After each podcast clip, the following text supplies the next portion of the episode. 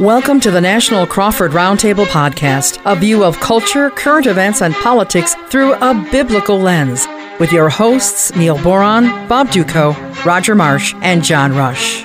Now let's join the conversation. Very happy to be back with you folks for another week of this National Crawford Roundtable podcast with Roger and Neil and John, myself, Bob Dutko. By the way, welcome back, Neil. How was you, uh. Memorial Day for everybody?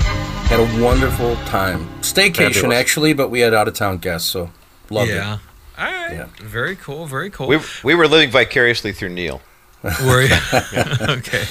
Well, I hope that uh, I hope that everybody took some time to really remember and honor those who gave their lives for this country, rather than just the vice presidential. Hey, have a good long weekend, everybody. So you know, sorry for my cynicism is creeping through, but I'm, I'm glad to see that. Vice President Harris at least uh, did a little bit of damage control. It's like, oh, no, maybe I better put out a uh, a tweet honoring the veterans after all. So here we are, another week. And uh, this week, everybody, we're going to talk about the January 6th riot, the January 6th attack on the U.S. Capitol building. You might be thinking, Bob, really? Wasn't that like nearly five months ago? Yes, it was. You would think this would be old news, but it's not. The Democrats are continuing to push hard to try to get a congressional investigative committee and commission put together to spend all of 2021 doing nothing but investigating January 6th. Uh, Alexandria Ocasio Cortez says that she still, this many months later, is, quote, in therapy over this uh, President Joe Biden continues to bring up January 6th, trying to turn this into a date that will live in infamy, saying that January 6th is not only the worst attack on the Capitol since the Civil War, but it's the worst attack on our democracy since the Civil War. And there comes a point where it's like, what is going on here that January 6th is being elevated to this level? So, we're going to kind of talk about a lot of different aspects of January 6th and, and try to understand what is the proper context for us to to put this in. Now, let me just say my thoughts immediately. One of the really irritating things that the liberal left does, and they do it well, all right, is uh, they'll exaggerate your position, an opposition position, in one direction or the other somehow, uh, in straw man argument kind of ways. Like, for example, if somebody murders someone else, we would all say, oh, that's a horrible tragedy. Absolutely. But if someone tries to claim this was the worst massacre in all of human history, then I'm going to say, no, that's not true. It was not that bad.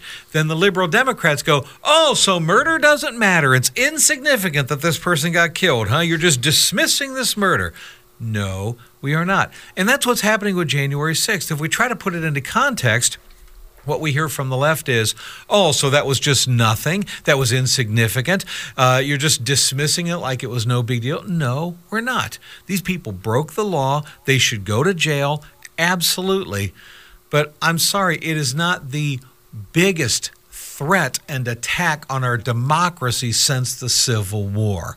That to me is what's getting absurd from the liberal left. And so I kind of want to go around the table, first of all, and, and just get some of your uh, guys' immediate overall thoughts on. On January 6th, how we contextualize this. Uh, let's not go to one extreme, which is to say that it's nothing and insignificant. Obviously, let's not go to the other extreme, which is to say it was the most cataclysmic event in the history of humanity. Uh, so if we can just kind of start, John, let me start with you. Of course, John Rush, Rush to Reason out of Denver, Colorado. I don't think any of us are saying that this is no big deal what happened on January 6th. These were mostly, it appears, Trump supporters who pre planned this thing. And although they had no guns, they pulled no guns, they didn't shoot anybody, they didn't kill anybody. Bottom line, they still physically, with violence, forced their way past police, broke windows, busted in, and scared the daylights out of the people on the inside, trespassing. And any way you cut it, that is wrong. They should go to jail. I don't think any of us are minimizing that. No, Bob, you're 100% correct. We're not going to minimize any of that. On the same token, it would be nice to know were there any other outside uh, you know forces parties involved with the you know if you would the you know the the excitement and the you know gearing up of what was going on there? It really would be nice to know was there any other factors surrounding that. Do we need an independent investigation and you know, you know a, a, special committee by the president or by Congress to do so? No, those things can be done independently and figure out exactly what's going on and bring those folks to justice if in fact those things that I just said did in fact happen. And to your point, anybody that did those things that you know broke you know broke in, uh, you know trespassed, did the things that, that they shouldn't have been doing in the first place um, yeah, th- those folks should should be brought to justice. Now, there are those out there, and this is something maybe we should talk about that would say, wait a minute, don't, don't the citizens own all of that property in the first place? Is that not you know public property? And that's probably a debate we could talk about here in the podcast itself. I, I don't know that I have a, a, particular opinion one way or the other on that. I I would not have been an individual that would have entered the Capitol, no matter how how bad things got or how riled up people were, I personally, Bob, would not have entered. Right. And I would not have either. I mean, it is a violation of law. You do have police there that say you're not allowed to breach this barrier. And so to physically push your way past police and physically uh, en- engage in an altercation with them and then breaking windows and climbing in windows and such, this is wrong. This is illegal we certainly do not justify that. Uh, so there's no doubt. And we're kind of getting that on the table first. And uh, you're right, John. It would be interesting to know also how many of those people were actually really Trump supporters. How many right. of those people right. were outsiders, instigators, and trying to. And you know, I, I mean, I don't have a problem acknowledging that some, most, if not almost all of them, really were Trump supporters who just let their emotions get the best of them early on and pre-planned this thing in an inappropriate way. Uh, Agree. But, uh, but, but you know, but I'll throw something else out to you guys yeah. as well that we should also talk about because these are things that I have heard, you know, on my program, and I'm sure you guys have as well. And that is, you know, if we go all the way back to the founding of the country and the quote unquote insurrection that happened back then and the things that, you know, if you were to be a news organization reporting on what happened in 1770, whatever, four or five, you know, if you go back in time and you look at when the first shot rang out, you know, would the reporting be the same then as it is today? My point is, there's a lot of folks out there that really feel like this was something necessary to wake up, quote unquote, you know, the country to make them understand what really is happening on the left and the fact that, keep in mind, we go back to the basis of this was they felt like the election had been stolen from them. And frankly, guys, um, you know, I will say that was there a lot of things that were wrong with the election? Yes. Was it, in fact, outright stolen. There are those out there that believe that. I am one that says, no, we just didn't get enough votes on our side to counteract all of the, the illegal activity that happened on the other side, which, by the way, I want to remind everybody happens every single election. This one wasn't unique. Maybe there was more of it than there would have been otherwise. But again, the point being, the reason all of this happened in the first place is because there's, there were folks out there that really felt like this thing was stolen and they were basically making their point made clear. Which, by the way, for what it's worth, I actually am one of them who does believe it was stolen. I think it was stolen by the media with false reporting, and I think it was stolen by fraud that was large enough to make a difference of a few thousand votes in some key states that would have made the difference. Now, I could be wrong. I'm open to that. We'll see. But even believing it was stolen, that doesn't justify. Therefore, let's break the law. Let's. Uh, uh, well, so then let me throw this out. Uh, let me throw this out to all of you guys. When does it? I know. I get that. Boston Tea Party. And I mean, I, I think those are fair questions to ask. I really do. Uh, does there come a point where we where we resort to the same kind of lawlessness that they engaged in in the Boston Tea Party to say no taxation without representation we're not going to accept that uh, elections being rigged and stolen and taken away from us no we are not going to accept that we're going to rise up civil disobedience if you will uh, I, I, I, look. I think that's a fair question, John. I, I, I really do. I and truthfully, I kind of grapple with that a little bit. Where is that line drawn? Does there come a point where where civil disobedience is justified. I would argue it was justified with Jim Crow laws and segregation and mm-hmm. with black people. And, you know, something I would have been somebody who would have violated the law and said, no, I'm going in this restaurant anyway with this black friend of mine and arrest us both. Uh, that's civil disobedience. Uh, does this rise to that level with January 6th? Um, I, I, guess I tend to say no, but I'm open to the possibility that I'm being too wimpy about this. Uh, I mean, uh, Neil Neil Boron, of course, who decided to grace us this week, coming back from his vacation. Yeah. so, uh, Neil, what's what's your take on that? How do we figure out where that line is drawn between justifiable civil disobedience? I think we're a long way from it at this point, but I do think there is a line somewhere, obviously. Mm-hmm. But you know, prior to the founding of our nation, you had those who'd come over from Europe living under tyranny.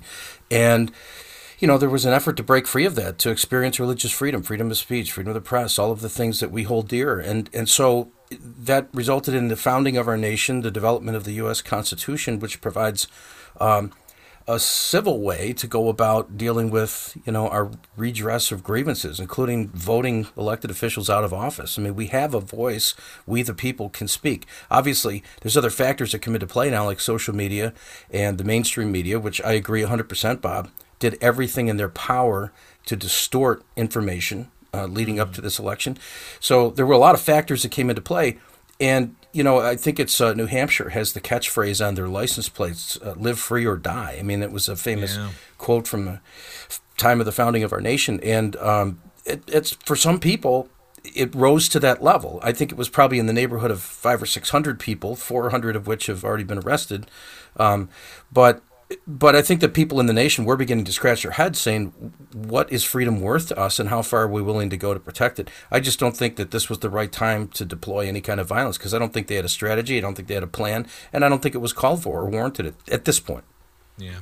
Uh, Roger Marsh, of course, the bottom line from the People's Republic of California. What's your take on this in, a, in an opening general sense? Well, I think uh, my first take is I, I feel like that game show announcer. It says we'll be right back after this commercial break, but I think we need to take one uh, quickly you know, here before we get is, into it. You so. know what? That is a great point. As usual, one of the four of us has to be able to tell time, uh, and so let's do that. Let's take a short break, and then we'll uh, continue this National Crawford Roundtable next. Be transformed by the Word of God with Alistair Begg in Truth for Life.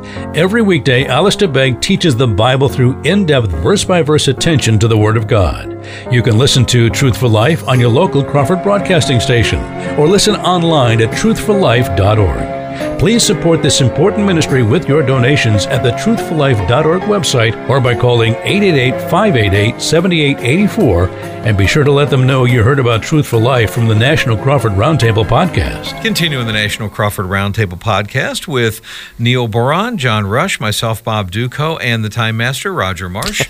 Bottom line, uh, uh, the People's Republic of California, talking about all things January 6th. And so, uh, yeah, Roger, what is your take on the point that John was making earlier that, you know, doesn't there come a point where, just like the Boston Tea Party, we say, look, we need to engage in civil disobedience and defy the authorities. Okay, live free or die. And if we believe this election is stolen and rigged and fraudulent and such, then we're going. We're not going to pull any guns. We're not going to shoot any people. We're not going to kill anybody uh, but we are going to basically force our way into the Capitol, even if it means pushing through police. I think they were wrong for doing that, but what I have said that about the Boston Tea Party people too. Yeah, well, look look at the times and look at the context. I mean, when you look at the Boston Tea Party, there was definitely a colonial rule here that you know we were being lorded over by England. Here comes the tax. I mean, people were getting frustrated with the rule from all the way across the pond. Nowadays, we are a nation of rules and laws. We have court systems. We have ways for for fighting these challenges or making these challenges, I should say, legally. And and I would love to have seen every you know challenge you know exercised and maybe exhausted before it came to this point. Do I understand the sentiment? Absolutely absolutely. There's no question about it that there was frustration. It seemed as though, how did we get so many more millions of votes cast? How did Joe Biden get so many different votes when he won like 40 counties? I mean, it just, it, it really, everything just smelled to high heaven. And in the research that we've all done collectively since November 3rd of last year, we've seen that there, there's a lot of uh, impropriety, a lot of kind of funny stuff. I can't think of a better you know phrase for that than that. And yet there are some other things too that, that did happen kind of under our noses. No one was anticipating anticipating that laws would be changed and rules and this, that, and the other thing. But I think it's something I want to pick up on uh, something Neil said with regard to the media and the way the media reported this, which would lead to a number of people feeling this frustrated. And then, you know, when you're in a crowd of people, you know, uh, crowds don't think, crowds react. If a few of people around you are doing this and you get caught up in the spirit, you're going to go ahead and charge too. It was certainly not a military coup. I mean, talk to the folks in Burma about that. I mean, they know what a coup is right. like. Mm-hmm. We did not have a coup. It wasn't at all. But the the idea that when it comes to the you know the, the, the media hype, the media is so disingenuous. And I again I, I hate to keep patting ourselves on the back. I don't want it to sound like we're doing this because you know we're, we're being so you know uh, dig us. But the, the the lying that comes to the media. I got a headline yesterday. I think it was New York Times was talking about the fact that there, there, Texas had some voting laws, you know, that they were trying to pass. The Democrats walked out of the legislative session, and Georgia has passed some bill. And so now here comes Joe Biden on his white horse with his cape on, saying, "I am here with HR one to protect voting rights and to make sure that we don't go back to Jim Crow and this, that, and the other thing." If you've read HR one, it's a federal takeover of state regulations for voting. Right. I mean, there's nothing good about HR one, and yet the media fawn on over this. Oh yeah, you know, we're going to have a big problem in Texas if Joe Biden doesn't intervene. We're going to have a big problem in Georgia if they don't, because all those laws are sending us back to the Stone Age. So the, the, the just flat out lying of the media, no wonder so many people were frustrated. When you've got the media saying Joe Biden won fair and square, and you know something smells weird about right. it, I can understand. I, I can understand the passion. I don't know that we were at Boston Tea Party point just yet, but I mean, quite frankly, I wouldn't have gone, you know, over the railing. I wouldn't have jumped because what do you do once you're there, right? You don't have a plan. I mean, if you're really trying to to bring about some change, taking Nancy Pelosi's laptop is not going to bring it about, you know. But at the same time, I understand the passion, and and and all we hear from the left is it's all about passion and feelings and emotions and things like that. Don't conservatives get to have some of those emotions too? Yeah, no, look, it's a fair point. And by the way, Roger, I am glad that you have retired your buffalo hat. Uh, and, but uh, no, but you know, but you make a, a great point though about the media. And look, I admit this is extremely frustrating to see an election that I would call it rigged. I really would by the media, as, and that doesn't even include all of the other fraud. But I just want to remind everybody: Media Research Center did did a survey after the election and they went to Joe Biden voters. These are people that cast their vote for Joe Biden, and they informed them of the Hunter Biden story. Uh, and, and you had a big chunk of them said we didn't even know about this story, but then they were asked, if you had known that Hunter Biden was under FBI investigation and the FBI has his laptop in their possession and him getting millions of dollars from Burisma during the time that his dad was in charge of Ukraine and ordering Ukraine to fire the head prosecutor that was funneling this money to him, even though he had no experience and blah, blah, blah. When they were informed of this story, uh, the overwhelming majority of Biden voters said I would have still voted for Biden, but 4.7% said no, I would not have voted for Joe Biden. These are people that were on the fence and, ah, and I leaned toward Joe Biden. I went with him it would have swayed 4.7. Some of those would have voted for Trump. Some of those said, I would have voted for nobody. But the bottom line, you take 4.7% away from Joe Biden, and mathematically, he wins Pennsylvania, he wins Wisconsin, he wins Georgia, he wins Nevada, he wins uh, Arizona, and he becomes a statistical tie in Michigan. And that's just with that one story. Media Research Center cited five different stories, said, How about this one plus four more? And they included to that three positive stories about Donald Trump, like being nominated for three Nobel Peace Prizes, donating his salary to charity and such. Uh, when you include all eight of those stories, those Biden voters, 17% say, I would not have voted for Joe Biden if I had known these stories, positive and negative. 17%. This now becomes a Ronald Reagan, Walter Mondale landslide for Donald Trump. So that is a rigging. I can understand the frustration of people, but I, I'm, I'm with you, Roger. I don't think this rises to Boston Tea level status. But truth is, I, I can understand the, the frustration that people experienced. And John, it does seem like it's not crazy, wacky conspiracy theory to say that we have a legitimate reason to question election integrity and honesty in elections, not just from the media, but from potential fraud.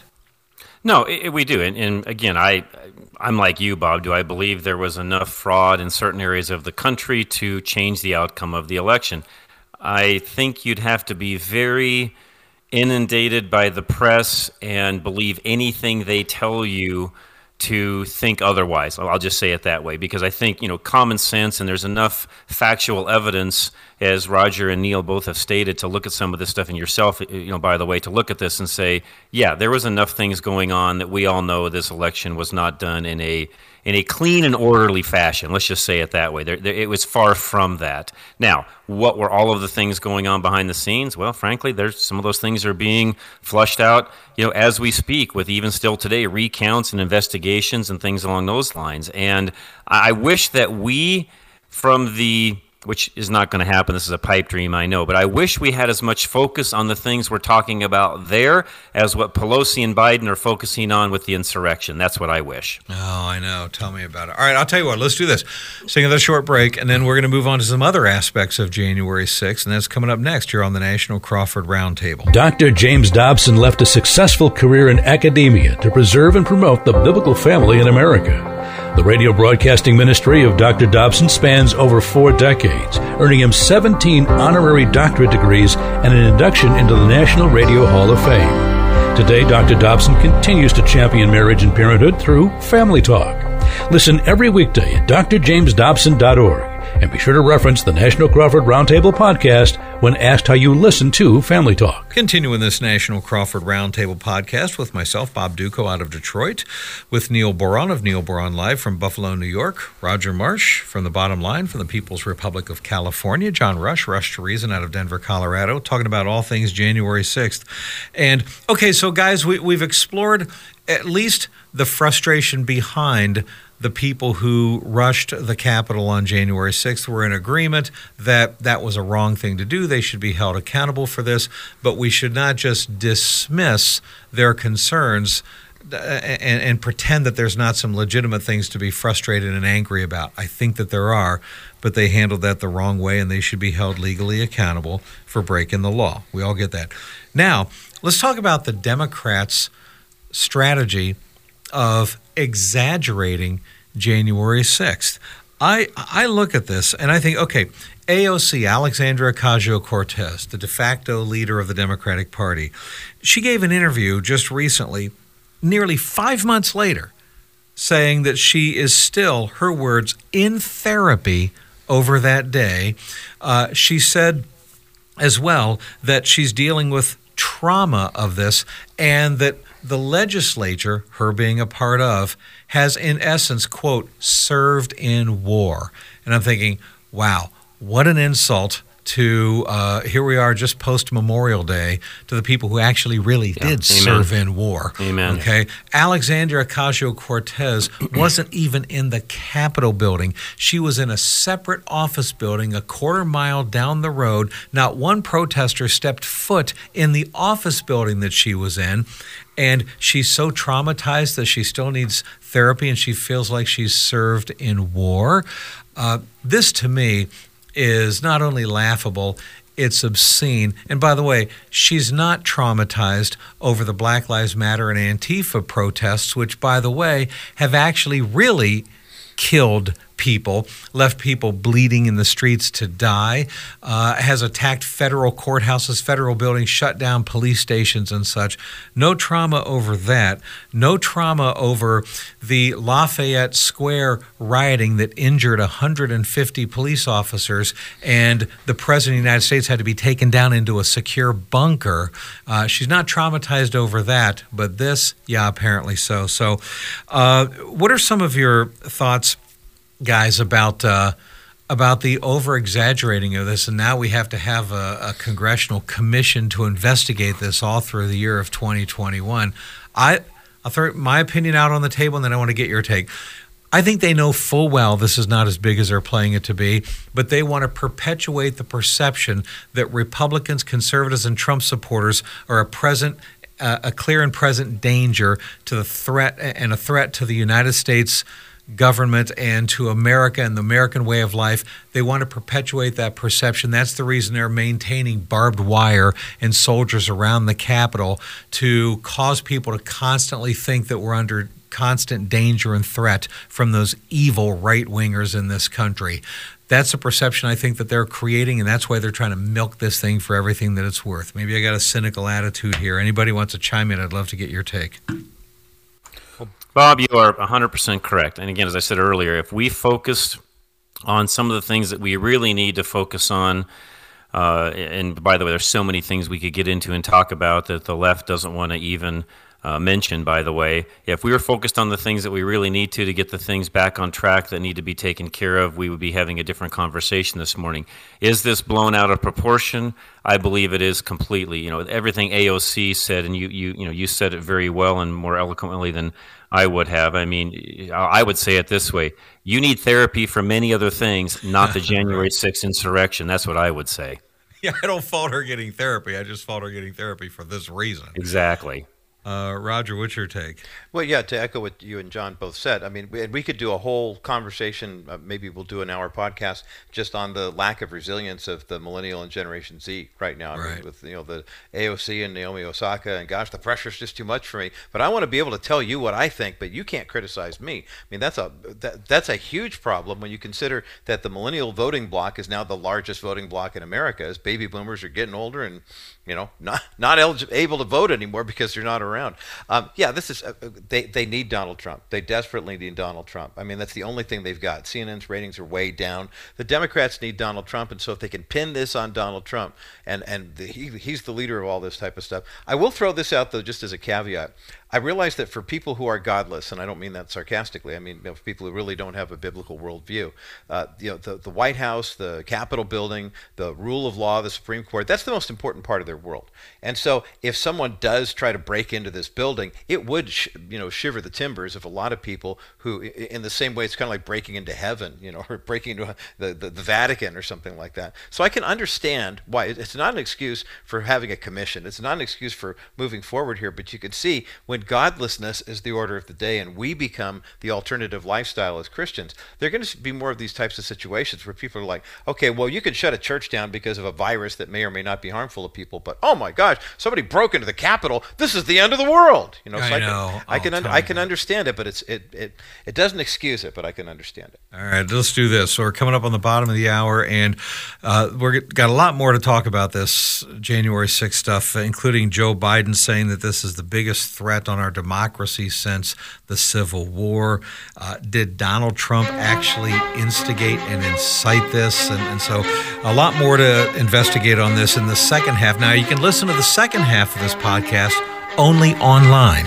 And you can do that by going to crawfordmediagroup.net or you can, wherever you listen to podcasts, subscribe to Apple Podcasts, which we would love if you give us a nice five star review, or Stitcher, TuneIn, or wherever you listen to your podcasts. And we'll continue the second half of this National Crawford Roundtable podcast next. This has been a Crawford Broadcasting production.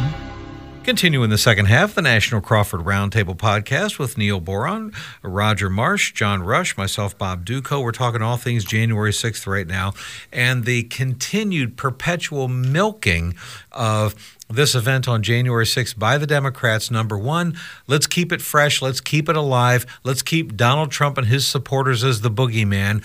Let's maintain the perception and create the perception in America that conservative Republicans and Trump supporters are a danger and a threat. They're the real danger in this country. Let's remind everybody of January 6th. Oh, and uh, by the way, while we're at it, let's exaggerate it and make it bigger than it actually really truly was. Uh, I want to ask you guys about the comments that Joe Biden has made on this. As you know, during his joint session of Congress a few weeks ago, he said that January 6th, his words, was the biggest assault on our democracy since the Civil War. And I'm thinking to myself, okay, so that means that th- these few hundred idiots storming the Capitol was a bigger threat to our democracy than four presidential assassinations since the Civil War, than the Jim Crow laws, than both world wars, the Pearl Harbor attack, the Bay of Pigs, the Vietnam and Korean wars, the Cold War, where everybody was concerned about mutually assured destruction between us and the Soviets, 9 11, Al Qaeda, ISIS, the war on terror, all of that pales in comparison to a few hundred idiots who were unarmed, didn't shoot anybody, didn't kill anybody, didn't even pull a gun, but violated trespassing laws and pushed past, the police to get into the Capitol because they were frustrated, but still didn't kill anybody in the process.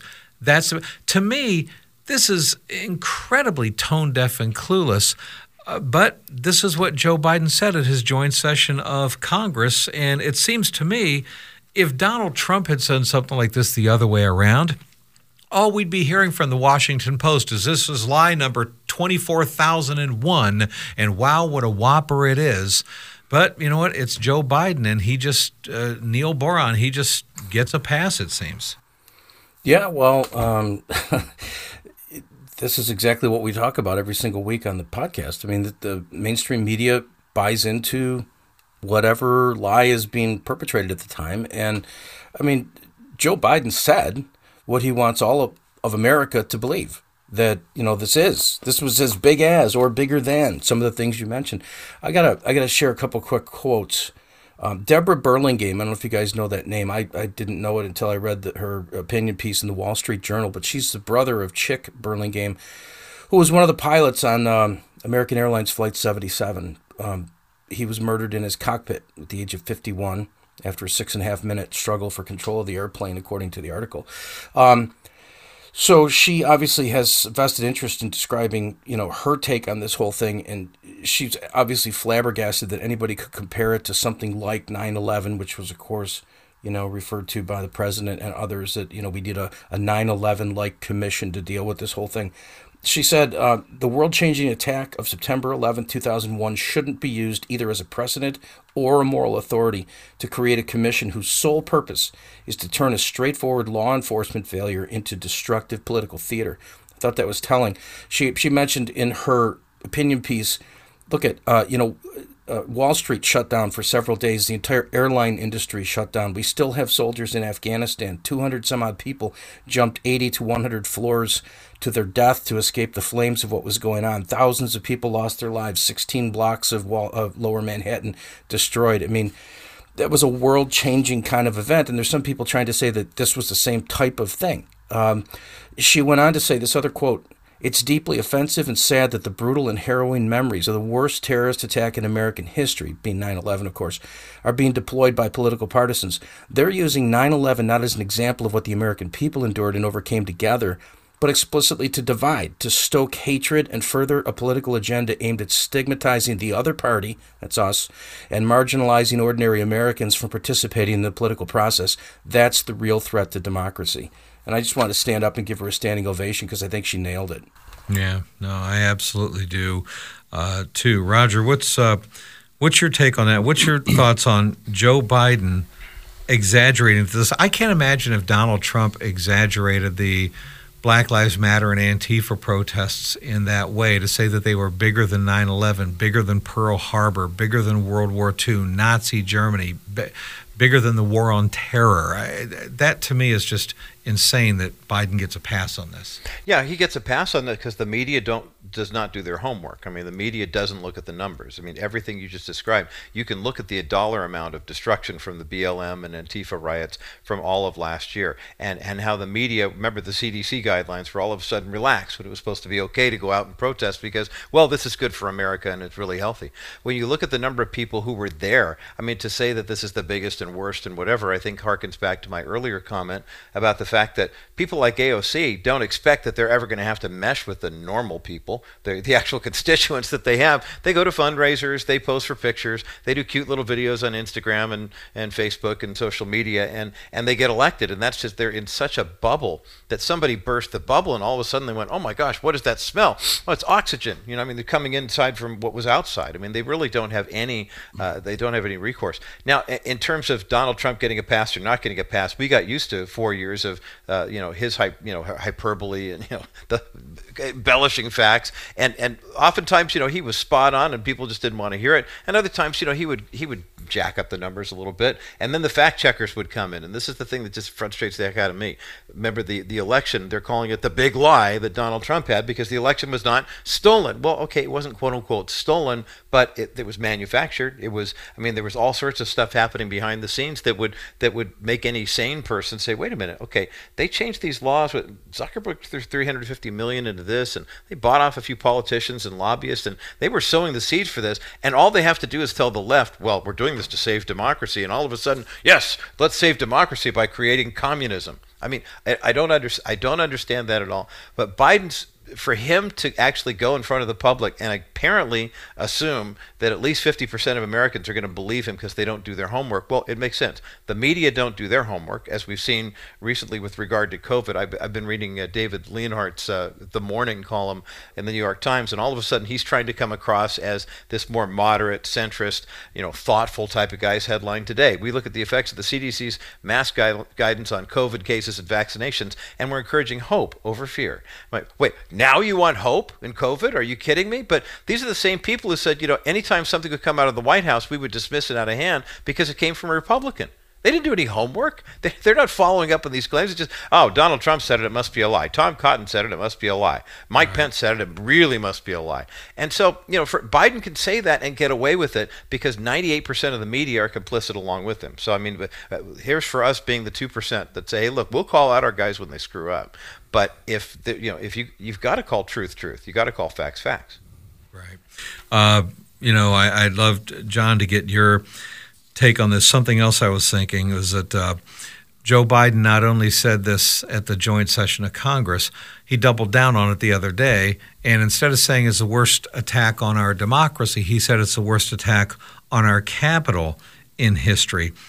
And I think to myself, wait a minute, if you look at just the capital, you had in 1954 a Puerto Rican terrorist group open fire during debate in the House of Representatives the Weather Underground group exploded mm-hmm. a bomb in right. the Senate. Okay, in 1971, you had another left wing group carry out an attack like that in 1983. Uh, in 1998, John, there was a gunman that opened fire at a Capitol checkpoint, killing two Capitol police officers. Remember, in 2017, Republican members of Congress were attacked on that uh, baseball field. Steve Scalise nearly lost his life in that attack. And of course, just last month, month in May, you had this Nation of Islam follower who drove his car into two Capitol police officers, killing one of them. And I'm thinking, those attacks on the Capitol are smaller than these few hundred people that weren't even armed, let alone killing anybody. Not to mention, if we're going to talk about an attack on democracy, how about the Russia collusion hoax and the rigging of elections? It seems so. Uh, this is Joe Biden going over the top in his exaggerations mm-hmm. and getting a complete pass. He gets a complete pass on all sorts of things. I mentioned yesterday too, guys. You know, not only Bob is he getting a pass on that end, but you know, he got a pass over the weekend for basically having a speech and there's a you know a family there and he's talking about how beautiful a six year old girl is and you know she's standing you know she's sitting there with her legs crossed. Keep in mind the girl is standing not sitting. And you just have to wonder what is going through joe's mind as he's talking about those things and how big of a pervert is this guy really? Because frankly i think he's a huge one. Uh, that's a whole nother discussion we could have on well, another day 19. talking about him and his son. Well, yeah he, looks, he looks 19 legs are yeah. crossed yeah, unbelievable. I mean, you know, you, giving a pass, guys. If, if, anybody, anybody, not not only Donald Trump, but if anybody on our side said something along those lines, it would never be forgotten. This guy gets so many passes from the news media and and his party. It's ridiculous. I know it really is. Tell you what, let's do this. Another short break, and we'll continue this discussion on the National Crawford Roundtable podcast next. Learn how to walk the narrow path with Steve Gregg. With over 40 years of studying the Bible, Steve Gregg is passionate about teaching you how to apply scriptural wisdom to every aspect of your life. Listen to The Narrow Path on your local Crawford broadcasting station or online at thenarrowpath.com. The Narrow Path is 100% listener supported. Please keep this vital ministry going with your generous financial support and let them know you heard about the Narrow Path on the National Crawford Roundtable Podcast. Continuing on the National Crawford Roundtable Podcast with myself, Bob Dutko, uh, John Rush, Roger Marsh, Neil Boron, talking about all things January 6th. So, uh, one of the one of the arguments that we're hearing is that Donald Trump, of course, he ignited this. He's the one who ignited this insurrection with his rhetoric. Uh, let's separate fact from fiction here. These few hundred people that stormed the Capitol, according to the FBI, they pre planned this long before Donald Trump gave his speech or anything like this. So you had thousands of people at this Trump rally. Those thousands of people were, were there peacefully. They obeyed the law. They were letting their voices be heard. And Donald Trump even said to the crowd, who was planning on marching to the Capitol, but marching to the Capitol in a perfectly appropriate and legal way, as the Constitution grants people the freedom uh, to petition the government for redress of their grievances. Okay, well, it's like we are petitioning the government for redress of our grievances, saying we are we think it's wrong. This election should not be certified because we think that there were election shenanigans. Now, whether whether they're right or wrong, they have a right to let their voices be heard. And Donald Trump even said to them, as you peacefully and patriotically march to the Capitol, and he said to let your voices be heard, not let your fists be heard. Let your voices be heard. And he said, encourage, to encourage those who are supporting us. How in the world the dishonest left wing media can somehow interpret that into Donald Trump incited this riot that took place that was already pre planned from people before Donald Trump ever showed up there, or even put his speech together in the first place, is beyond me. But this is what people believe. Neil, you can go out and do a survey right now of 100 people, 100 Democrats will say, and ask them, did Donald Trump incite a spontaneous riot with his words? 98 out of 100 are probably going to say yes. And it's like they don't even care what the truth is. Yeah, and it's troublesome because it surely isn't what happened. And I think the you know you need to march peacefully and, and patriotically thing is proof that that's what he had in mind. On the other hand, you know, because somebody just said it a minute ago, we do call out people when they make mistakes on our side of the fence, and I, I personally believe that he was irresponsible in the way that he handled the whole thing with uh, Mike Pence. Did he really expect his vice president to go down there and pull some unconstitutional whatever he was supposed to do to overturn the results of the election, then threw him under the bus when it didn't happen? I think that was a weak moment in Donald Trump's presidential history, and I think it's going to go down as such. However, all of that said, these people had a right to be in Washington D.C. to to let their voice be heard to let America know that they were unhappy with what was going on and to, to let Congress know that they wanted them to take whatever look they could and whatever final look they could before certifying the results of the election. So, but but the mainstream media media is never going to report it that way. No one's ever going to really see it that way, and that's what the vast majority of American people are going to believe, except for the National Crawford Roundtable podcast, where we say, "Wait a second, there's more to this story that you need to see." So, uh, I do think I do think that Donald Trump at some point was kind of gloating, saying, huh, that, this, that's what you want. This is what you're going to get. And that he came to his senses a couple hours later and began to step in and say, all right, look at, you know, knock it off. This can't be going on in our capital. This isn't how we operate. But I think he had to be pushed to that point, And so I do think I'm less than proud of him in that moment. That's my personal opinion. That's where I stand on it. However, however, this was not anything close to 9 11. These were people acting on their own accord. I don't believe for a minute that any of this was coordinated with the president or with the knowledge of the president in advance.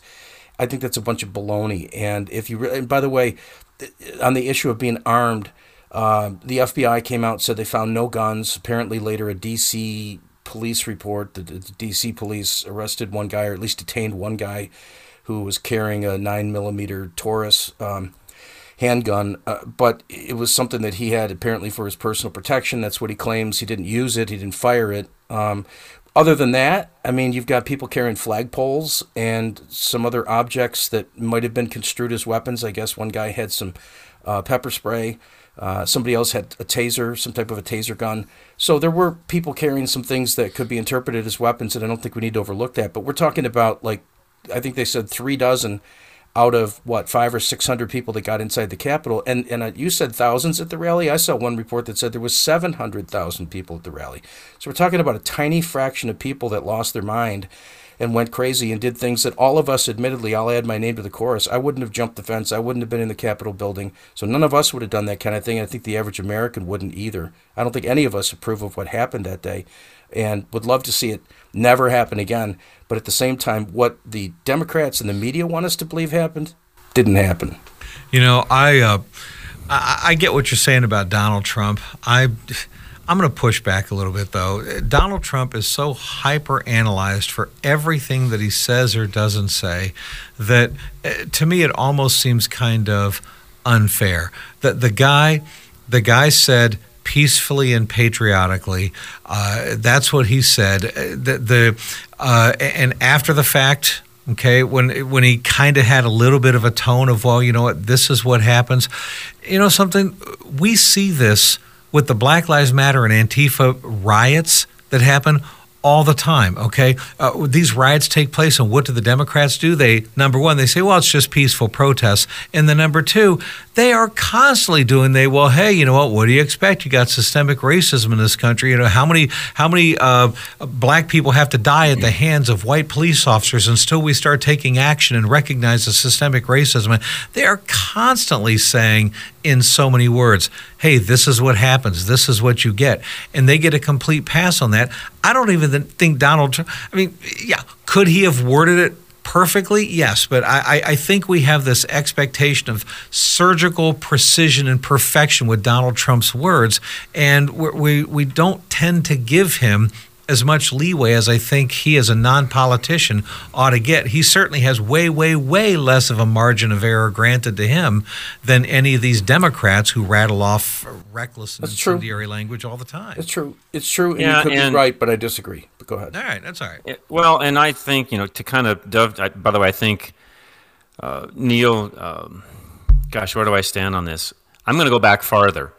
I think a lot of what happened, and, and I'm not pointing blame, I'm just explaining what I feel, in my view, happened uh, surrounding all of that.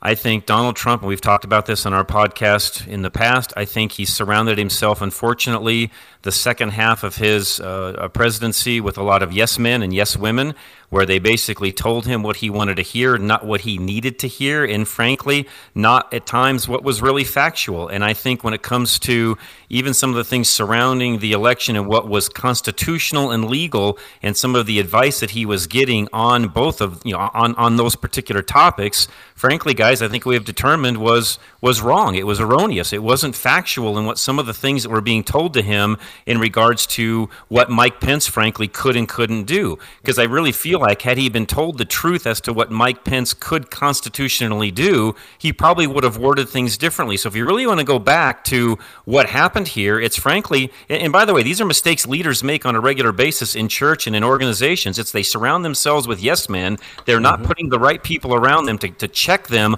on what's going on and really give them an honest opinion and factual data on what's happening. And if you want to go back in time and really blame anybody, blame the people around him that were feeding him false information. You know, it's interesting you talk about the yes men thing, though. I, I John, I would agree with you partially and disagree with you partially. I would agree with you that toward the end, he started surrounding himself with more yes men. Early on, he actually did the opposite. Uh, Donald Trump, his general management philosophy has been let me surround myself with the biggest, strongest, most independent minded thinkers who uh, aren't afraid to say, no, I disagree with you, and here's why. Uh, and that's one of the reasons why he had such turnover early on in his agree. presidency. I agree. Because he's like, I, am I'm, I'm going to surround myself with strong, independent thinkers, not weak-minded people. I think though what happened, along. Bob, is the news media and, and all of the fighting and battling he did on one side of the fence finally wore him down to the point where he was tired. And, and by the way, I can't blame him. This is, I'm not pushing blame. I'm just giving again my feelings on what happened. I think he just got so tired of fighting the battle on one side, he didn't want to have to fight it on the other. And in a way, because of that, he let that get the best of him. And I'm guessing if you were to sit down today and have a good, you know, just frank conversation one on one with just, you know, you and him, that he would probably tell you some of the things that we're talking about right now. I do believe those are some of the mistakes he made towards the end. Maybe not the last half, but at least the last year of his presidency. Uh, he, he, I think he just got tired of fighting the fight and then just maybe nonchalantly started to surround himself with people that always agreed. Well, and okay. you know, I'm not sure I wouldn't have done the same thing though. I mean, you got so many people linking to the media, and there comes a point where it's like, you know what? Maybe I need to be surrounding myself with some some loyalists who I don't have to worry about backstabbing me, writing a book after the fact, and running to the media with leaks.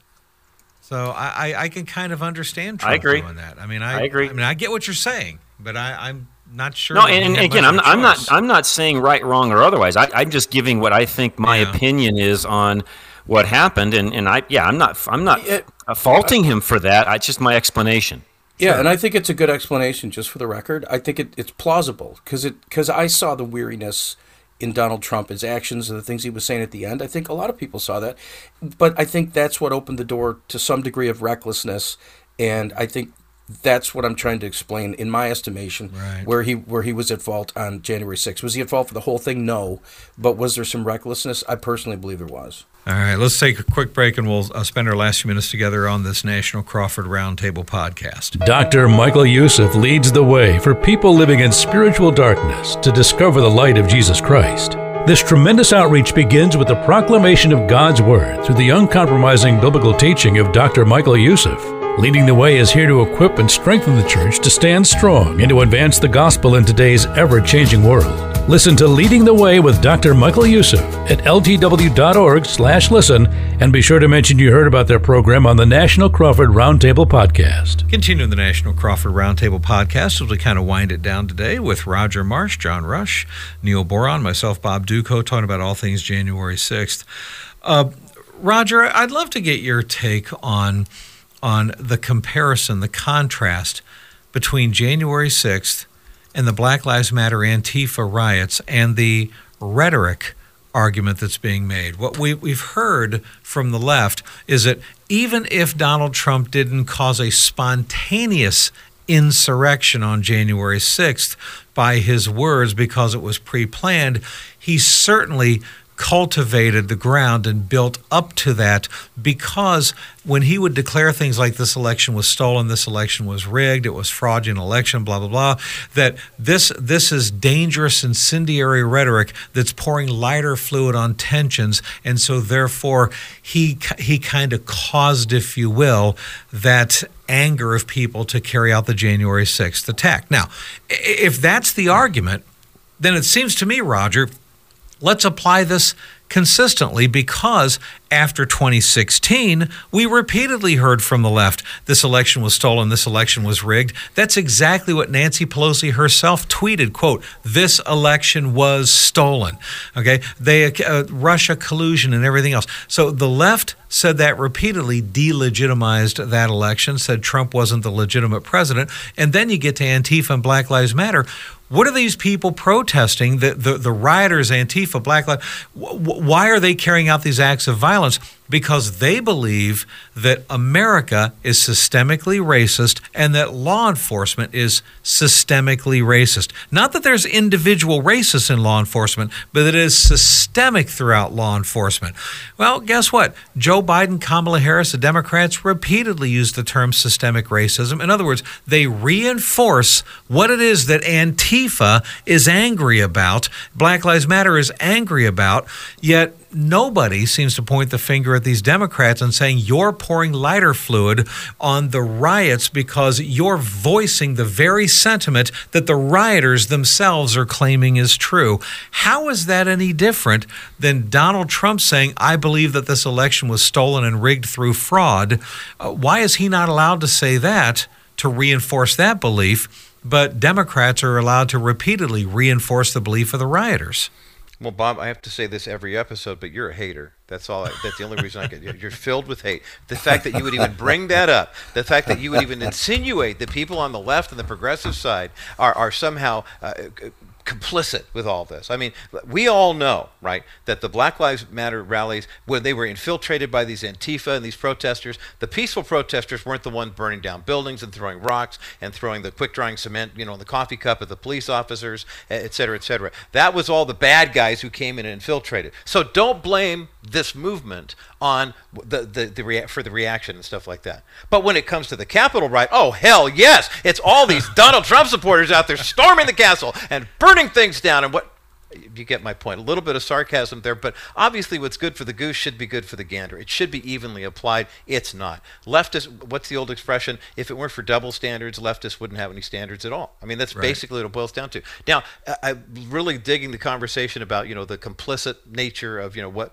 did the president say anything in that moment that incited the riots? Of course not. The people who were going to open the doors and storm the castle, it only takes a few, and then other people can just be coerced into it. I heard the attendance was over a million. I talked to people who were there leading prayer groups and Bible studies. There was a board member from one of the major ministries that's on all of our stations was there and said, uh-huh. I didn't hear anything of it. I texted him and said, Rob, are you seeing this? He goes, seeing what? And I had to send him video to show him what was going on at the Capitol because he had no idea. He said, where we are, there's none of that going on. But, you know, in the video world where a headshot can make you an Instagram star, th- all you need is just one little image and then it just goes nuts because the media goes crazy with it. I will say this, though, with regard, I, I was appreciating the conversation about um, you know, the, the president and the, the, the, the, rhetoric, as it were, you know, and the weariness and the frustration. He definitely turned into Donald Trump CEO and not Donald Trump president in the last, I'd say, four to six months of his presidency. I mean, he was doing things to protect Donald Trump's brand more than the American brand. Otherwise, he wouldn't have run all the attack ads in Georgia saying the election was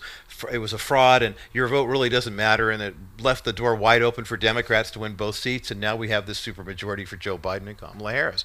I really, really, really, really wish that the president in his team of advisors had at least one person who had the chutzpah of a Kellyanne Conway. I mean, remember in 2016, he was changing campaign managers like on October 10th right? I mean, mm-hmm. he, he, yeah. he went through two or three right up until the very end. She steps in, and all of a sudden, the messaging was on point. The, the, the, the, the presentations were there. He was in front of the right people saying the right things. And when he had the Giuliani, Sidney Powell, Jenna Ellis crowd, quite frankly, they're all Trump cheerleaders. And so basically, he yeah. says, "Get me yeah. the election," and they're going to say, "Okay, well, here's the way we could do it. Here's the way we could do it." And quite frankly, I mean, as much as we know and love and appreciate Jenna, Mike Pence practiced law for 11 years before he ran for Congress in Indiana, before he became governor of Indiana, before he became vice president of the United States. If I have to go head to head and say who knows the Constitution better, my money's on Vice President Pence. I mean, in all honesty. And so the idea that the president grasping for straws and trying to save his reputation say yeah i can i can rally the people but it's basically all about me now and not about you. I, I, that was hard for me to swallow. And watching people that we know kind of in that circle of influence saying yeah yeah we're going to keep beating the drum at some point you had to ask the question okay yeah. yeah he needs some people who support him. He needs some people in his corner who are going to be loyal. But if they're lying to him they're not really telling him the truth that's not really helping. Yeah. Well I you know Roger. i, I uh, I, and maybe I'm just being too much of a a Trump apologist here. I, I don't disagree with what you're saying, but whenever your side loses, the post mortem is usually brutal. And, and but we got to remember something here. If this had been a fair and even game, okay, if if there had been no fraud that was able to get along, but Bob, but Bob, with, real quick, it never is. And, and our know, side has got to understand that and run a campaign to compete with that because if that's what we're wishing for, we have our own pipe dream we've got to get over. Yeah, but don't you think it's been? Don't you think that this election, the 2020, was, in my personal opinion, I think it was worse than it had ever been before. The Democrats used yes. COVID as an excuse yes. to have yes. mass mail-in balloting across this country, which Agreed. which which puts a, a, fraud on steroids. Agreed. Add to that, the media. We know they're dishonest. Agreed. I got to tell you, they have been way more overt lately than they've been in the past. But, but Bob, here's, here's my point, it. though, Bob. If you, I, Neil, and Roger, who was talking about the things you just mentioned long before the election and people started voting ever came around, knew that, why didn't his campaign know that? I know, and look, I'm with you on that. Okay, all I'm saying is that if if the 2020 election had the normal standard amount of liberal, but Democrat it wasn't fraud, going to, is my point. So why I, think that? Well, because it wasn't going to. So why would anybody in the world run a campaign thinking what you just said was going to okay, be reality? Because it wasn't going to be. Okay, then then it basically the standard becomes normally we have to get 110% of the vote, but now, now we, we need got to get 140% of the vote. Whatever the okay? number. Yes, thank you. Right, yes, well, that's what we should have done. I'm just saying if the fraud had been more of a normal amount and the media had been more of their normal bias, Trump would have won by a landslide and the talk Agreed. would be, "Wow, look at what a genius he was in managing everything." Uh, but because it's a loss, although a stolen loss, now suddenly let's take let's take every misstep and let's blow that up into something that's catastrophic. I don't know what the answer would have been as far as the media is worse than they have ever been. I know that. And the fraud opportunities exploded because the Democrats exploited COVID for that. How do you overcome that? If you're on, John, what would you say if you were in Trump's circle? What would you say to overcome those two ugly realities? I would have had him much more prepared going into the debates, which, by the way, somebody yes. really, really, really screwed up, and I think it really affected his outcome. Because uh, remember, those these are these are weeks in front of the election, not months. Mm-hmm. These are the things that people that typically don't watch and pay attention to the things that we do daily. You got to remember, there's always these fringe individuals that only vote off of information they may be getting last minute because, frankly, they're just not that tuned in. And it's very, very important running campaigns that that you message correctly, especially those six, eight weeks prior to the election, which frankly, his uh-huh. team screwed up royally in. I'm, I'm just going to be frank, guys. They did no, not do that correctly. Right. No, I, so I so had I been had I been an advisor to him, I would have told him, listen, well, you know, we have got to change up majorly your persona and how you're viewed by the American public, and you're going to have to be somebody that, frankly, people learn to love, not need to learn to hate. Yeah. But uh, you know what? Honestly, John, agree. John, you may be 100% right, but I'm not convinced that the people didn't say that and that he just got he completely lost control, went off the rails, yeah. and became Donald Trump and that's that that's that's what you're going to see in the. I think he might have learned his own lesson because in the second debate he certainly cleaned up his act a bit and stopped you know going on the attack of every little fact and detail and stuff and, and seemed much more poised. But can I just uh, I got to jump in with one other thing here and, and, just say you know what Roger was saying earlier, what some of you guys have brought up the idea that Trump surrounded himself with yes men and that there were some mistakes made that he got carried away at the end that it became more about him than about the American people. The only reason I'm bringing this up is because uh, when you were talking about the stats earlier, uh, Bob, and you were saying that there are a number of people, if presented with true facts, could have been convinced to vote otherwise. The election could have been swayed if those people could have been reached. I think that we have an obligation to be careful to make sure we point out these kinds of things on a regular basis and not overlook them just because we, we like what Trump had to say about certain, you know, uh, ideologies, certain beliefs, you know, mm-hmm. certain conduct in America, that kind of thing. And be, for this reason, I'm not a mountain climber, but I've watched a couple of really good documentaries. but I know if you're gonna if, you're gonna scale the side of a, of a big mountain, you got to have a good toehold, a foothold. You got to have something to grab onto. And I think when we talk this way and say, look at Donald Trump clearly made some mistakes and got ahead of himself and started thinking on his own, not listening to other people, and, and those were mistakes he made. Once we admit that some mistakes were made, it gives a bit of a foothold for others to go, well, maybe they're not crazy after all. Maybe these right. are not the people that are in favor of, you know, blowing up the Capitol or putting pipe bombs at the Republican and Democratic headquarters. What was that about? But anyhow, I think you get the point that I, that I think that there's room for growth and that there's people willing to listen, particularly in light of where the Biden administration is going on so many social issues that we're just like, even the average American, not, not even a Christian evangelical, says, right. "Are you kidding me right now? Where is America headed?" And I think that provides a toehold. You know, and, and by the way, and by the way, I agree with you, do I, I, I, do. I, I think we need to acknowledge mistakes were made. There were some mistakes made. I just want to be careful not to. Uh, okay, well then let's join the circular firing squad here, and uh, just uh, suddenly we, we make our we make a disproportionate focus on all the flaws and mistakes of Donald Trump instead of how rigged the system is against conservatives in this country because that's a very frustrating thing for I think a lot of people. But uh, well, you know, but you, you bring up a great point, maybe a future topic even for us here, which is okay, great. Now, how do we go into 2022 and 2024 right, knowing right. the things yes. you just said? Because the reality is that's there. It's going to continue. It's not going to get any better. So, what do we do as conservatives to combat that and still win? Yeah, no, and that, you know what? That's I fully anticipate us having probably at least one or two podcasts specifically devoted to that. What is the strategy going forward? Uh, my goodness, what happens to the time. Uh, folks, listen, we always appreciate you listening to us, of course. You can go to the national, uh, you can go to crawfordmediagroup.net to listen to past episodes, uh, crawfordmediagroup.net, or of course, Apple Podcast, Stitcher, TuneIn, and more. And uh, Roger, I know that you're getting ready to enjoy that new uh, Kellogg's All Together cereal uh, for the for the month of June. Okay, where, where, you got? I mean, t- talk about talk about. I know this is kind of a side note here, but talk about offensive. Really, the LGBT groups get furious if you dare accuse them of going after our children. And then here's yet another example of let's have uh, whatever Toucan Sam and the Rice Krispies guys and the, the little frosted mini wheats, and of course Tony the Tiger. You know, LGBT, they're great. You know, and, and just waving the rainbow flags and putting the little he he, him, she, her, and then blank lines on the side. Hey, write your gender identity for the little children on the Kellogg's boxes. I I just think it's disgusting to see how our children are being targeted by the very groups who would say, "Don't you dare." accuse us of targeting children. We're watching you. Anyway, I had to get that off my chest. Uh, all right. Thank you. you know what though? I do have a hankering for some. If you look at that cereal, they look like little heart-shaped Froot Loops. Okay, and I'm not trying to make a pun here. I'm not. I'm just. Uh, the, the, it looks like they took Froot Loops and just shaped them into little hearts and so basically, Bob, what you're saying is sometimes the stories write themselves. So, sometimes, sometimes they so do. Uh, make up your own pun, everybody.